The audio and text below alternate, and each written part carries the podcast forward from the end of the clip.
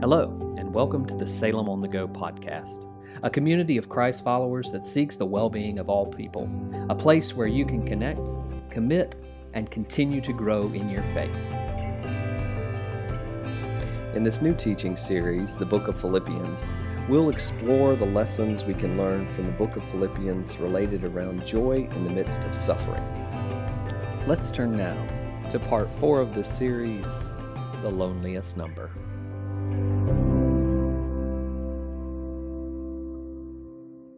Have ever experienced the stress of a move? Anybody raise your hand if you've experienced the stress of a move? We got a few people who've experienced. I got a few who are laughing. I know what you. I know what's up. Just extend your hands in this direction. Let's just pray for this lovely couple. no, it, it's stressful, right? How many of you? Um, has anybody ever moved uh, five times? That's here. You got any? Got a five time? We got a few five times. Has anybody moved only four times? Or, uh, or let's see, four times three. Anybody, is anyone living in the same house they grew up in? Let me ask that. I should have started there. You're living in the same house you grew up? Now you have moved though, right? And, and you've moved, but that's a little tricky. It's a little tricky. I'm so jealous of those who are living in that, maybe moved once or twice. I have moved, I did the math the other day. I have moved 17 times in my life. Um, 17 times. And some of you are like, yeah, but you're a Methodist pastor. That's the thing. I'm, it's not because of the Methodist conference. like, I'm still at my first appointment in the Methodist church. That ain't what did it at all. I just apparently am a glutton for punishment. And every time I hear of someone who has that like level of stability where they're like, yeah, I'm living in the same house I grew up in or same neighborhood, like I'm just so jealous because I'm like, that is a beautiful and deep, deep connection with the community that you're in. But there's a there's a pain in moving that unless you've moved a lot, you don't quite get it, right? I mean, there's the bodily pain, right? It, it's it's laborious, and I'm like getting to that age where I'm like, I think it's worth hiring somebody out. I don't want to do this anymore. I don't want to do any of that, right? So there's bodily pain. There's the emotional pain, and I'm a sucker for this. I don't know how you all are, but like I go back through the house when it's all empty, and I look at like all the different rooms. I'm like, it's where Andrew walked for the first time, right? Then you're like, oh, that blood stain over there. I remember that. Yeah, that was a good day. That was a good day. You know, and you like go through all the rooms, and that's that's me. That that's that like emotional, like draining part of it. You know, I, and, and then there's the part of just like comfort in the surroundings. I'll never forget when we moved to New Jersey and we were living in Princeton. One of the first things that, yeah, I got a little shout out for New Jersey. One of the things that that we loved, and I'll never forget it with Erin. She drove down the road from Princeton down to Lawrenceville, and she came home, she's like, I found a TJ Maxx. They're like, oh, it's a real world, yes. you just, you have no idea about these little anchor points in your life. You know, you move, you have to give up your favorite burger joint, you have to find all these new things. And then, of course, the context of moving that's uh, maybe the most painful is the relational connection, right? You, you move into a new space, and at least for a while, um, hopefully you've got some anchor point for why you're moving, but at least for a while you feel alone. Right? There's the pain of finding a new church uh, community if you're a person of faith. There's the pain of sort of finding a new working community to be a part of.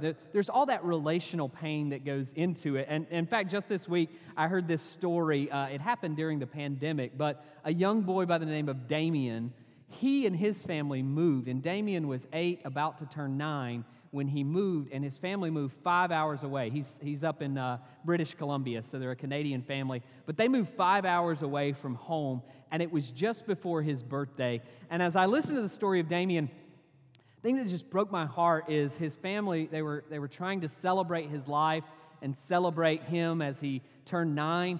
And Damien looked at them and he's like, I don't want to have a party at all, right? Because I feel like I'm the only one in the world.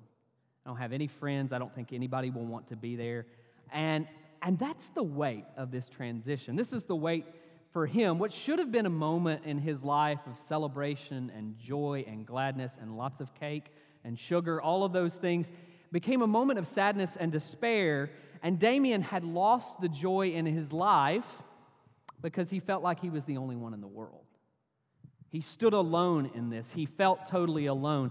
And and I believe as we're talking about joy, I think it's important for us to remember the power that relationships play and helping us navigate and live into a satisfaction in our world. Relationships hold this sort of power in our lives, and life giving connections with other people can bring us joy, right? And in the same way, if we're, uh, if we're apart from those relationships, just like Damien, our joy can fade away. We can feel the pain of isolation. We feel like no one else can identify with our pain. We feel like we're all alone in the world in our struggle. And just like Damien, moments like that, where we feel alone, when we feel isolated, our joy goes away. It leaves us.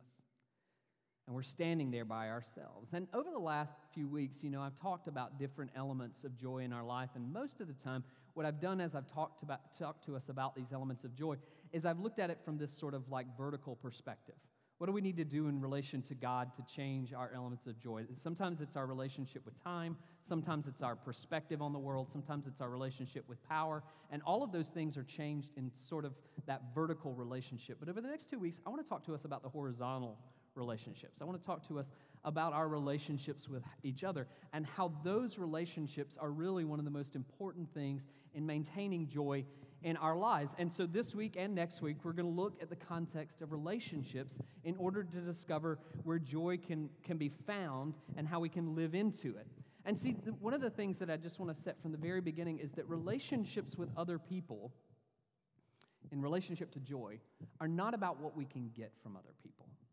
It's not transactional. I'm not trying to find someone in my life so that they can solve the problem that I'm going through when I'm going through a struggle. What I'm trying to find is a fellow traveler. Right? So often in our lives, we don't need problem solvers. We need fellow travelers who will go with us. We need others who are in our life to remind us simply that we're not alone. We're not alone in our grief. We're not alone in our suffering. We're not alone in our, our pain and all of those things. And, and they may have experienced what we're going through, or they may not have experienced exactly what we're going through. But here's the difference we need those people who are willing to walk the path with us whether they've experienced the same thing or not in their life. And in all likelihood, they've not, because all of us have a variety of experiences in the world. And so we need someone who will walk along with us. And so often we get this confused. We think that in order for us to have a meaningful relationship with somebody, we need an exchange. Right? We need their wisdom to be imparted to us. We need their insight or we need their help because they have a skill that we don't have and, and we pull them. But that's, that's not it. The richest connections that you will ever have in life, in our life, they're grounded in our being, not in our doing. They're grounded in who you are and who the person that's next to you is. It's not what someone does for us that brings the joy, it's who they are. For who they are is very much who you are. And even though they haven't experienced the same circumstances, they've dealt with similar feelings or they've walked similar paths in their lives. And as we come together, we start to see how much we share in common. We start to see how we each have dealt with the weight of the world in this way. And these are the types of relationships that come up all the time in Paul's uh, letters. They particularly come up in Paul's prison epistles, but in the book of Philippians, they are all over the place. In his prison epistles, Paul writes his letters together with other people. He's not doing it by himself. In the prison epistles, when he's all in this all, all, by himself, he's actually talking more about relationships. And interestingly enough, in a moment where Paul would need to have people in his life because they're trying to separate him, he is willing to share his relationships with other people. And we're going to see that today, that he's actually willing to take the step to pass it on. In the Philippian church, as Paul writes this letter, there's all kinds of references to these life giving connections that he has. But unlike some of the other letters, he wants to remind us that these relationships that he has are a key to him having joy in this moment. He's in one of the greatest struggles of his life, and it's the relationships that are there that hold the key to joy in his life. And this deep and persistent joy in the middle of his trials is bound up with the joy of his friends and his willingness not to just keep those friends for himself, but to share those friends with others, to reach out and to send them out to other people. And at the end of chapter 2, which is where we're turning today, which is what Hayden read for us just a little while ago, we see two of those friends. We see two of those friends start to pop up just beyond the verse that Hayden ended with, verse 18. We see them named in verse 19. He says in verse 19, I hope in the Lord Jesus to send Timothy to you soon, so that I may be cheered on by the news of you. Right? He finds joy in sending Timothy out because you will find joy in being with him. Like he has this concept in his mind that if I can just get Timothy with you, your joy will be restored. And in your joy being restored, my joy will be restored. I'll find pleasure in that moment. And then he goes on and he brags for the next few verses about Timothy. He says in verse 20 and 21 I have no one like him in all the world who will be genuinely concerned for your welfare, for your well being.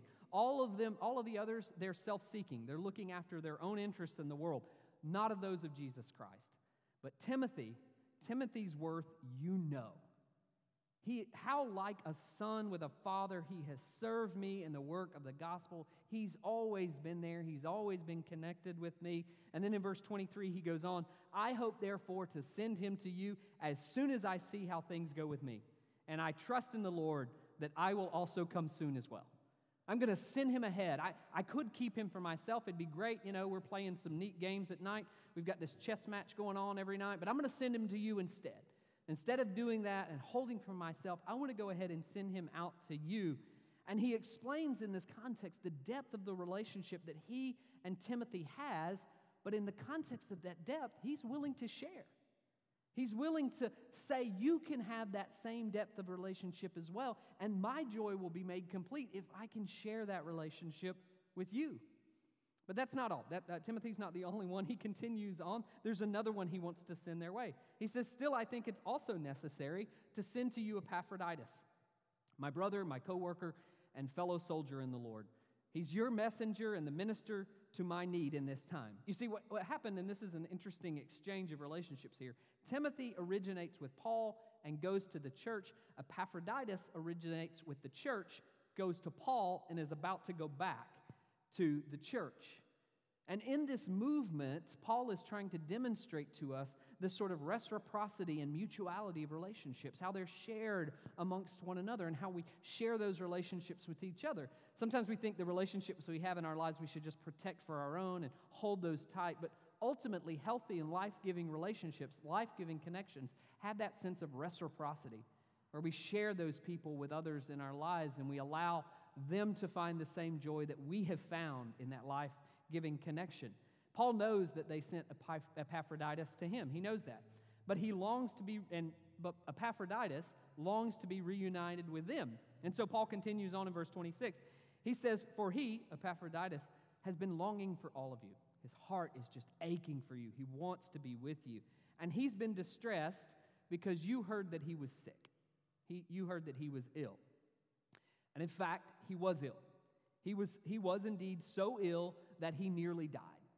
I'm not going to deny it, Paul says. I know that's what happened, and, and I just want you to know that. But here's the amazing thing God had mercy on him. Not only on him, but God has also had mercy on me so that I would not have one sorrow after another by being in jail and then losing this close connection. But God had mercy on me because he saved Epaphroditus' life. I find joy. He's living. You should find this joy. And so Paul is going to send both of these individuals back to the churches. And in the next verse, in the final kind of part of this section, he tells us why. Verse 28, he says, I am the more eager to send him, therefore, in order that, so that. Here's the why. There's two reasons. So that you may rejoice at seeing them again, and that I may be less anxious. Now, this is very interesting. There's two things that come about here. I want to connect you in this way relationally, and I want you to have this connection in your life so that your joy might be there and so that I could be less anxious. Now, this is exactly what I think life giving relationships do for us. This is why they're so important for us as we go through the, the world that we're living in right now and just generally in life. Connections have the power to restore joy and to reduce anxiety. It can help us restore joy and reduce anxiety. In Paul's life, they, they, the joy came to the Philippian church members. Right? He was handing that joy on to them, and in seeing that they would be filled with joy, his heart was filled with joy because he could witness the grace of God at work uh, in Paul and Timothy and Epaphroditus' life, and then the church folks could see it as well. Paul had already seen the way that, that Epaphroditus had been healed. He already saw that gracious, miraculous move, and, and Paul was there, but the church had not seen it. And Paul knew that that church was facing all kinds of persecution, and in the world that they were living in, they had very few rewards. They needed a win in their life. They needed that encouragement. They needed to see something. And Paul knew it as they're facing all this, this persecution, as their leader is trapped in prison, and their friend and fellow uh, worker in, in Christ is now suffering from this disease. They need a little bit of good news in all of the bad that's going on. And in a real way, Epaphroditus is that good news. The moment that they can see him, they may still be dealing with the weight of the world around them, but they get this witness of God's presence in their midst. They get to see how God has moved in Epaphroditus' life, and that starts to encourage them, and their hearts are filled with joy because they can see once again how God is at work in the world. They see it. And that connection between them and Epaphroditus plays a real part in helping restore hope into their life. And that's what connection does for us, for you and I. Life giving relationships give us the ability to share our joy with each other. Our circumstances, what your circumstances, what you're dealing with right now, may not produce a whole lot of joy. You may feel the weight of suffering around you, but there's this amazing thing that happens in the context of relationships where someone's el- someone else's circumstances can start to pour joy on us. I don't know if you've ever tried this. I used to do this with, with Andrew and other kids in my life all the time. Just start laughing right? And see how long it takes for them to start laughing, right? Laugh for no reason at all, just, just, just belly laugh, right? And then everybody in the room slowly starts to laugh. And they're like, I have no idea why I'm laughing. Would you stop? And then you just keep going and keep going, right? It has this effect of, of spreading the joy all around. And in fact, children do this quite often for most of us. Their innocence and their, their element of play in life just by watching them. You may have had a terrible day, but just watching children or watching um, uh, others in our lives, it starts to fill our hearts with joy. All those concerns start to fade away, and there's a sharing of joy just in the context of relationship. This is, this is how relationships start to help us overcome our circumstantial struggle and the, the circumstances that are on, on in our life. And getting to this point is not always easy for any of us. Sometimes it's really hard to get to the point of sharing because there's this natural response inside of us that causes us to isolate. Right? Whenever I'm in the midst of pain and it, it's sort of a natural response, I want to pull back from other people so that I don't get hurt anymore. But in pulling back from other people in the context of pain, I only hurt myself more. I only exacerbate the problem. And so we have to push against that temptation towards isolation and we have to kind of reach out for the cure that God has offered to us, which is each other. The cure for our sadness and our despair is found in the connections that we have with each other. And in the midst of struggle, when we're tempted to pull away, when we're tempted to isolate, we need to resist that temptation and find ourselves deeper in connection and relationship with each other. So, connections and life giving relationships, they help restore our joy in a very real way. But in addition to that, they also reduce anxiety in our lives. Connection restores joy, connection reduces anxiety. And if we start with Paul here and look at what he's talking about, he has every right to be anxious in this passage. Every right. He doesn't fully know if Epaphroditus and Timothy are going to get there. He doesn't know if the church is going to respond and remain with him. He risks losing a group uh, at this church who are very dear to him because of his imprisonment. Either they'll lose faith altogether or they'll turn to a different gospel, and either way, it's a, it's a losing situation for him. And so all of these, all of this, all of his world being out of his control raises the level of anxiety. And so when he sends Epaphroditus back to the church, Paul's fears can be calmed in just a little bit, in, in just a small way. Because in a real way, they can, they can see the ministry of Paul happening in Epaphroditus. They can see the good news at work in him. And as we look at this text, I know that this is a very real and specific situation that's taking place that's producing anxiety for Paul. But on a larger scale, I just want you to think about this for a minute. On a larger scale, relational separation often creates that level of anxiety in our life. We, I mean, we have a name for it it's separation anxiety. This is what we deal with. As a kid, I remember this very fondly. I don't know if any of you all ever hid in the, uh, the clothing racks at the store. Anybody ever, ever do that little game? Right, I would I love to hide right in the middle of the clothing racks. And there's nothing quite like the anxiety of opening that clothing rack to scare your mom or dad or whoever's with you at that time, and they're not there, right? And of course, on their side, it's the same level of anxiety. It's like, where are they in this store? We do this all the time. But there's nothing quite like that level of anxiety that comes up in the moment of separation. Some of you might experience your spouse has to go out of town on a work trip or just leaves town or something, and you can't sleep at night in quite the same way. You can't find yourself resting at night because there's an anxiety that arises in the context of separation. You could feel it just sitting in your home alone, right? Just being alone, not having someone there before anybody else is getting there. And there's this anxiety that rises because of the separation that we feel. And when we relationally separate, our anxiety does rise. I mean, in a, in a, very real way, very personal way for me, I feel this all the time. Like, I, I, I, have struggled with anxiety for a long time in my life, uh, and, and thank God, you know, I've taken some steps in my life to help with that, particularly before the pandemic struck. But, but it always surrounds, and I've noticed this about my own life, it always surrounds relational separation. I remember, uh, I remember very specifically back in college, this was a time where I had moved off three hours from home. Nobody moved with me. I was by myself in this brand new town. And I had a few friends, but I was just making them, so I didn't know them very well. And there was a brief period of time in, in my journey there where our schedules missed each other. And so we stopped being with each other very much. You know, we like ate dinner together every night, and then all of a sudden it was just not happening at all. And immediately, this moment for anxiety kind of rises up like, what do we do? What happened? Why are we not connecting anymore? You know, and all these, all this, all these thoughts kind of start circling in your head, and you start worrying about what's going on because the separation is there.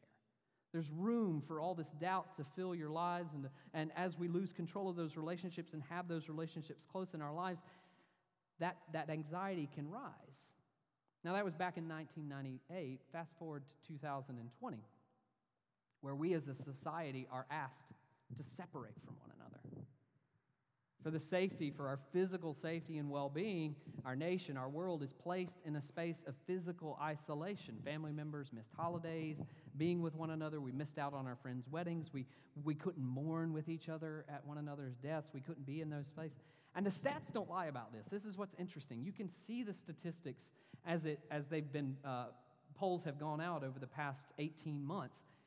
And anxiety and other depressive disorders and those types of things have taken a huge uptick Right, if we just think about the stats, there were studies done between January and June of 2019, and at that time, in January, uh, between January and June of 2019, anxiety disorders, just anxiety alone, was at 8.2%. 8.2%.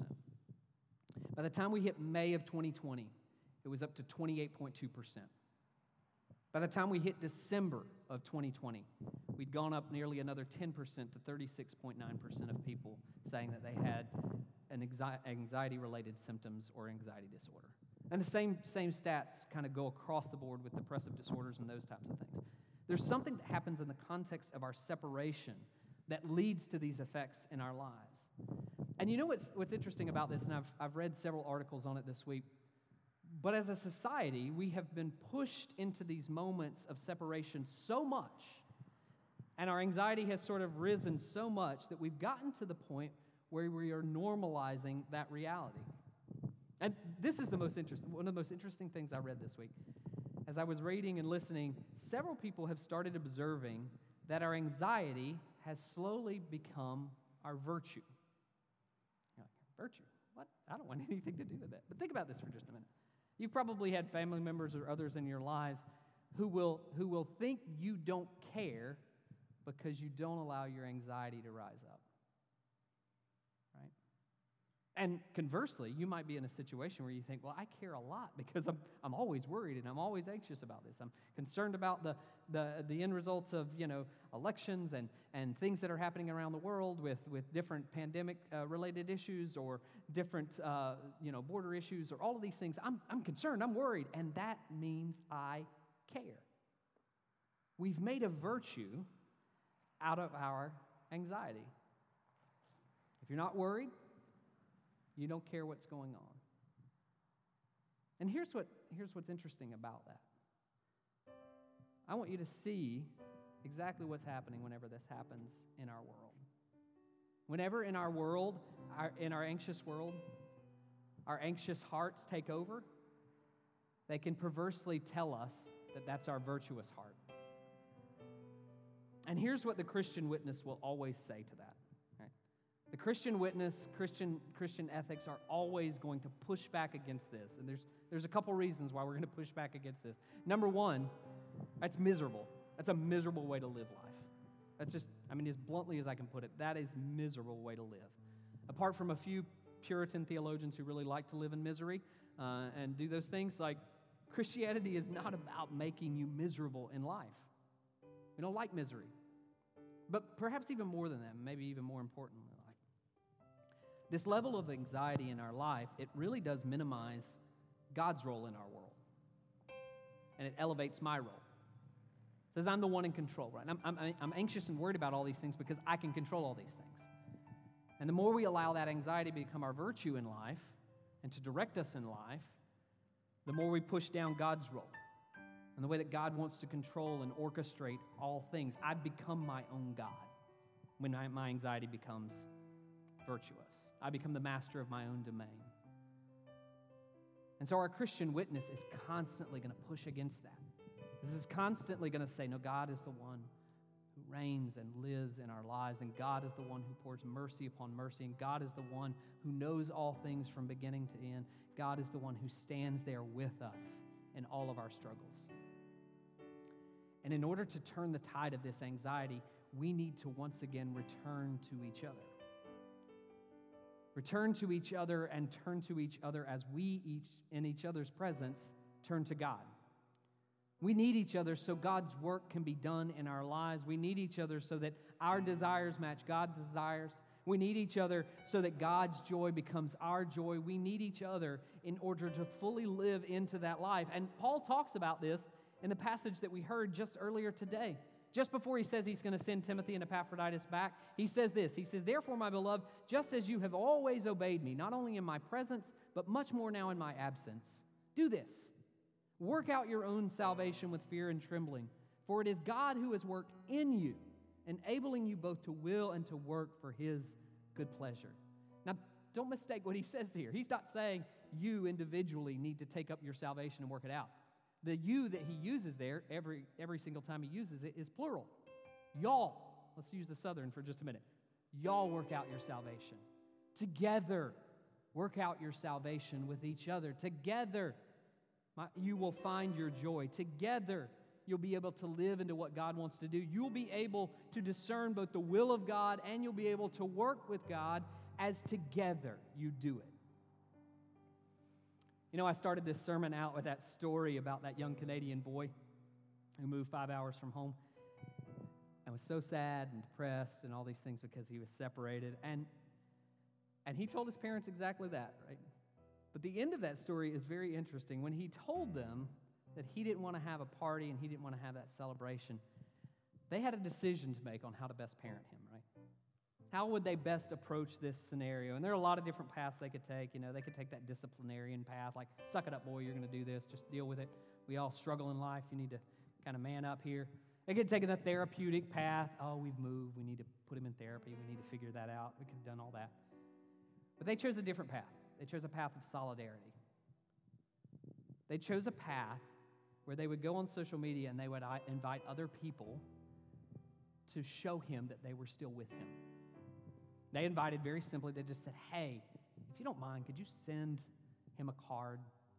He'd love to have a card on his birthday. I, I know it would make his day. He's all alone. He feels like he's isolated. We just need you to send a card. And, and mainly they thought that family and friends and those who were five hours away would send that card. They didn't want anybody to come five hours, but, you know, show that they're with him, that they're in solidarity with him. And what was interesting is as they did this for Damien, he very quickly discovered he wasn't alone. As a family, one report said they stopped counting the cards at 1,200. They just kept pouring in one after the other for Damien. And not only, they'd only asked for cards, but he received over 100 packages of gifts. And they donated all the gifts to charities because they were like, no, he just needs a card. We're not giving him those. Like, that's terrible. You give your son that gift, but that's another sermon, right? The 1,200, over 1,200 cards, 100 gifts come in. And this is the coolest thing. This is actually how I ran across this. Damien's favorite actor was Ryan Reynolds. He loved Deadpool as a movie. And Ryan Reynolds found out about this. And he sent him a video message. And he sent this message personally to Damien to connect with him. And Ryan Reynolds, as he's talking to him, Ryan, Ryan Reynolds, you know, not knowing exactly what all the parents' motivation was, does exactly what they wanted. He looks into the camera and he says, Damien, I just want you to know you're not alone. Because I've moved several times and I've felt the pain of that move. I know what it's like to move. And I know right now you feel like you're alone. You feel like you're the only one in the world, but you're not alone. Right, this is the path of solidarity. This is the path of finding joy and healing in the context of our collective suffering by standing with one another. Did Ryan end that off by saying, Well, here's what you need to do. Here's your three step program to figure out how to. No, no, he didn't do that. He said, I'm standing with you in this moment. You know, ultimately, this is the pathway that Christ paves for us. Christ does it first. He stands in solidarity with you and I. He stands as one of us to experience the full weight of death and sin in this world and to overcome it through the power of his resurrection. But he invites you and I, as the body of Christ, to be that for each other. And so this week, as we leave and as the band's going to sing one closing song, here's just a few ways in which I hope you can find solidarity with others this week. I'm just going to kind of throw these questions out there and you can sing along or you can just kind of think about how you can respond to these questions this week. But here, here's what they are. First of all, how can we stand in solidarity with someone who's in our close friend network this week? You may, maybe you've not approached them right now because you don't have the answers. Let me help you. You don't need the answers. You just need to be there. Or maybe you've avoided that connection because you're like, it's going to be awkward. It'll be awkward. You control the level of awkward in the room. Just be there. You don't need the answers, you don't need the solutions. You just need to stand in solidarity. So, who is it that you've avoided this week that you need to stand in solidarity? Number two, maybe where can we find community that we've been avoiding? Maybe you've been the person that has isolated. You've not found that community and you've intentionally kind of pulled aside, and, and I understand it's for good reasons. You're, you're afraid of what it might mean, you're afraid of getting hurt and all those things, but you need community. Where can you find that community this week that you've been avoiding? And finally, how can we create community for someone who doesn't have it at all?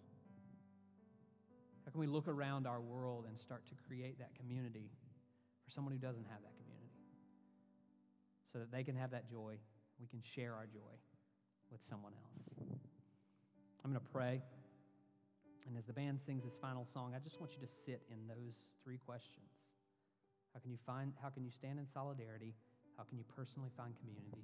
And how can you create community? And let us together share that joy with each other this week. Would you pray with me? Gracious God, we thank you so much for your goodness that surrounds us in this moment. My heart is filled with gratitude for Christ who stands in solidarity with us. who offers us a path forward where we can stand with each other. I know we don't always have the answers. I know you don't always offer to them to us on golden tablets. But you do invite us into a place of relationship, of shared connection. And so, God, as we pause here at the end of this service, and once again soak in beauty of worship through song, we also still ourselves for just a minute to listen for how we can respond today. Spirit of God, I ask that you would speak to those who are gathered here, speak to those who are going, joining us online, speak in a very personal and intimate way to each of us. Help us discover where we need to create community and where we need to soak in community today so that we can have our joy restored and our anxiety reduced. We can rest in you. In Christ's name we pray. Amen and amen.